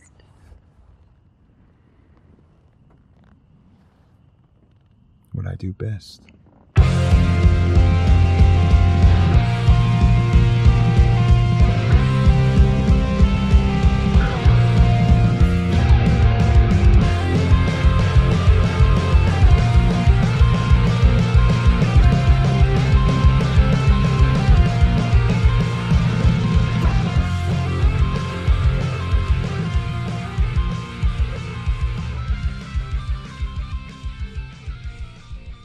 And so that was the VelociPastor. So it's really just a giant fucking mess, but it's a wonderful giant fucking mess. It made me laugh so hard so many times. It doesn't take itself serious at all, even though it plays some things in like a serious light in the way that the actors, but the way that it's filmed, it knows that you're not supposed to. And it's giving you clues constantly that you are not supposed to be taking this serious. And if you're really taking this serious, then you've got a problem. I read a lot of the reviews online, like through IMDb, and the people that didn't get it, in my opinion, didn't get it. And some of them that I totally understand the ones that are like, I understand that this is meant to be bad, but I don't know why people are liking it so much. Those guys I'm okay with, but the ones just like, man, what is with this and why do people like it so much? I don't get it. It just the acting's bad and and the VFX are bad. The fact that it's missing some effects in the beginning of the movie, it's all played for laughs, guys. Like that's the way that I see it. And it's one of the reasons why I enjoyed this movie so much. Like it lived up for me personally. And it may not be this way for you and maybe you were expecting to be something totally different, but just from parts of the trailer to the way that it was done and the style that it was done, it lived up to every expectation that I had. It was a joyous occasion. I'm so glad that I got to see this movie. I'm so glad that, you know, Neil kept reminding me about this movie as well. It's just a fun time. It's really fucking stupid. It is I mean, when I say fucking stupid, I mean it is dumb beyond fucking comparison. It just has things that are so out of place, so wild, but it's so self aware that it makes me love it so much. Like, the next movie, I really hope it has some of that in here, but I'm afraid that after listening to a couple of things that it doesn't. But I'm still not going to change the movie of what we're planning on doing, which we'll get to in a second. But this movie really exceeded what I wanted it to be. And from the moment in the beginning with the parents, like the way that they died and there wasn't the effects in there, from the dot lines of dialogue, from fucking Frankie the mermaid, all the way to the fucking fight. It kept itself going. It knew what it was going to be and how to get to that stage, and then it got there. And I just absolutely the only misstep I feel in the entire film as something like this was that sequence in Vietnam, but they needed filler to get to that running time of 70 minutes so that they're more than 60, maybe not being a short film, but being a full film itself. Um, it's just, it's a lot of fun. I feel like everybody should be you know, watching this movie. Um, so gore factor, I'm gonna give it a two out of five. It's not really that gory. It has some gory things, but it's so fake that you're just kind of like, uh, body parts are flying, but it's not really anything you're gonna be like, oh man, that is really fucking disturbing or something. Oh, they did good effects on it because it's all fucking terrible. And like even the blood that spurts, it's so fucking watery. You might as well just call it fucking Kool Aid instead of calling it fucking blood. Crap factor, it's a five out of five. It is crappy.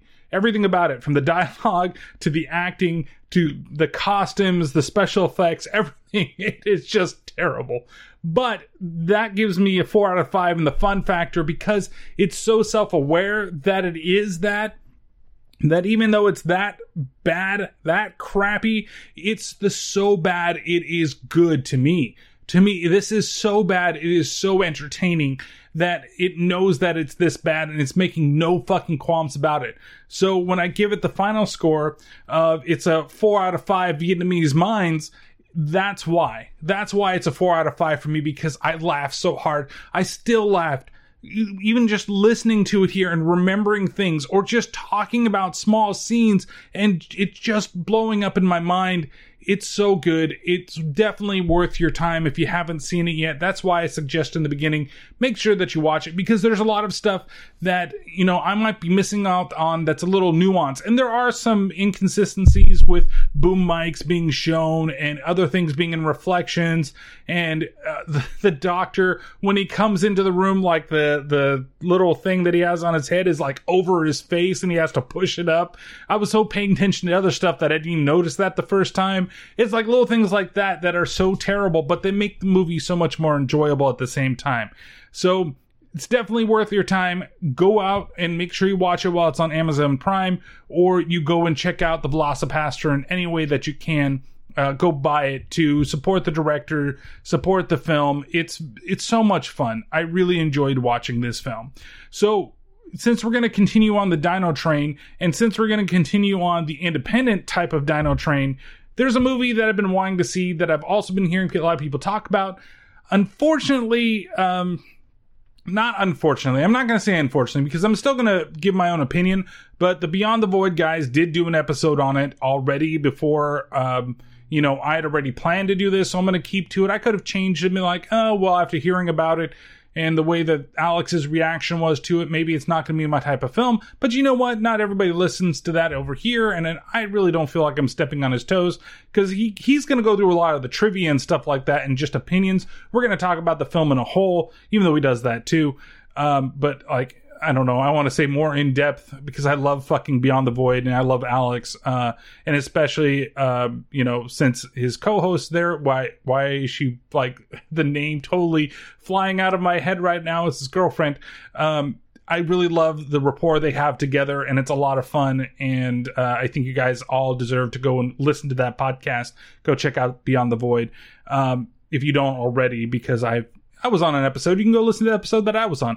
But because they already talked about it, people maybe if they do listen to both, they can be like, "Oh, why are you doing it? Are you doing based on them?" No, I'd already planned this, uh, and the movie that I was already planning for uh, is Tammy and the T Rex, the gore cut. Now, when you listen to this trailer, it is going to be the original trailer, and just remember that the original one they took out all the gore, and the gore cut is available on Shudder uh, where they added everything back in. And so this trailer is not going to match what type of movie, hopefully, that it'll be. Everything in Tammy's life is just great. But when you're young and in love, life can get very complicated, especially when it involves an insanely jealous creep. That's my lady, all right? Oh, Late night phone calls, I want you to come over. Sneaking around in your own house, Did you lock the door? Don't worry. your boyfriend getting dumped in a wild animal park, and a crazy doctor Well, that's it. who turns out to be a mad scientist I mean, if you're going to make an omelet, you have to break a few eggs, right? with an insane invention that only needs a brain. But this Tyrannosaurus Rex just wants to be a party animal.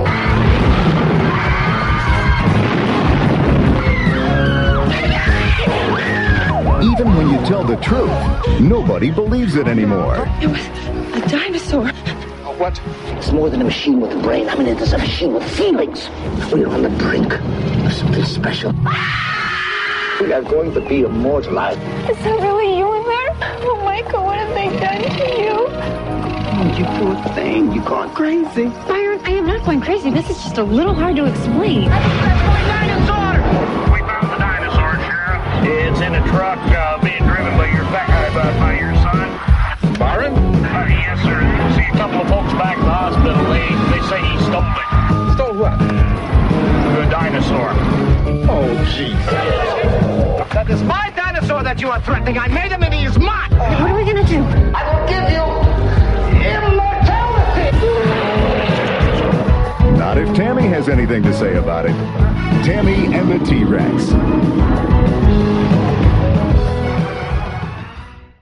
That's right. I'm going to be watching Tammy and the T Rex. And like I said, you can find it on Shudder right now. Uh, and if you have Showtime with Hulu, it's available on there. Or if you just have Showtime in general, you can watch it off of Showtime. They have the gore cut for both. Uh, or you can go ahead and go and buy it. Vinegar Syndrome has it, uh, and you can purchase it directly from them. Or, you know, a lot of the streaming places, they're slowly but surely starting to get the version of the gore cut. And that's the one that I'm going to be looking at.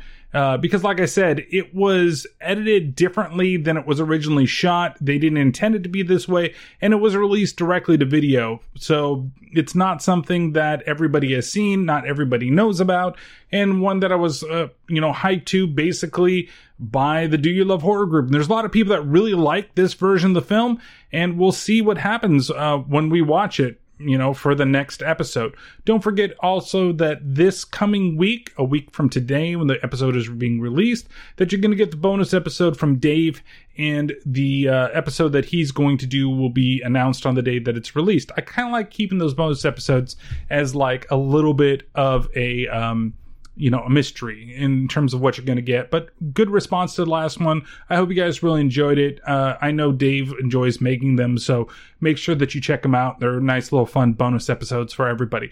Also, the contest. Okay, I released the last one, little tired. I'm gonna try to explain it easier than I can. I did on the little episode. Basically, what you need to do is that I named an actor in this movie, uh, and there's gonna be an actor that's gonna be in Dave's movie. He's gonna name the same actor. You're gonna tell me who the actor is by posting either on the Facebook page, go to the Facebook page, the Terrible Terror Facebook page, and say who the actor is. And if you know what the movie is that we're talking about, put the movie as well. Or go onto uh, Instagram and there will be a photo in the set of my photos that will be a place for you to put the winner or the the you know the name of the actor in and say who it is right? So make sure that you're following both pages. You can also follow on twitter. If you don't really want to do instagram or facebook don't do either of those. You can also you know do a tweet uh, at t uh, you know the terrible terror podcast twitter t underscore t underscore podcast and get it there. So we're going to choose two winners. Um, and it's going to be two winners from a combination of one of those areas, either from Facebook or Instagram, where I'm actually trying to get the followers for us. We can kind of build up there. Uh, or it's going to be over on the Twitter if you do go to the Twitter. So with that being said, make sure that you go out there and you do follow the podcast on those social media platforms. Dave will explain the uh, contest as well, hopefully on the end of his thing, or I'll tack it on one of the ways. Uh, and uh, make sure you check out the YouTube channel where I did that unbagging, I guess, of that horror bag I bought from Target. And let me know if you want to see more of those things. So, with that being said, we will talk to you next time when we do Tammy and the T Rex. I hope you guys enjoyed it, and uh, we'll see you then. Bye. What if you could have a career where the opportunities are as vast as our nation, where it's not about mission statements, but a shared mission? At U.S. Customs and Border Protection, we go beyond to protect more than borders from ship to shore, air to ground, cities to local communities. CBP agents and officers are keeping people safe. Join U.S. Customs and Border Protection and go beyond for something far greater than yourself. Learn more at cbp.gov/careers.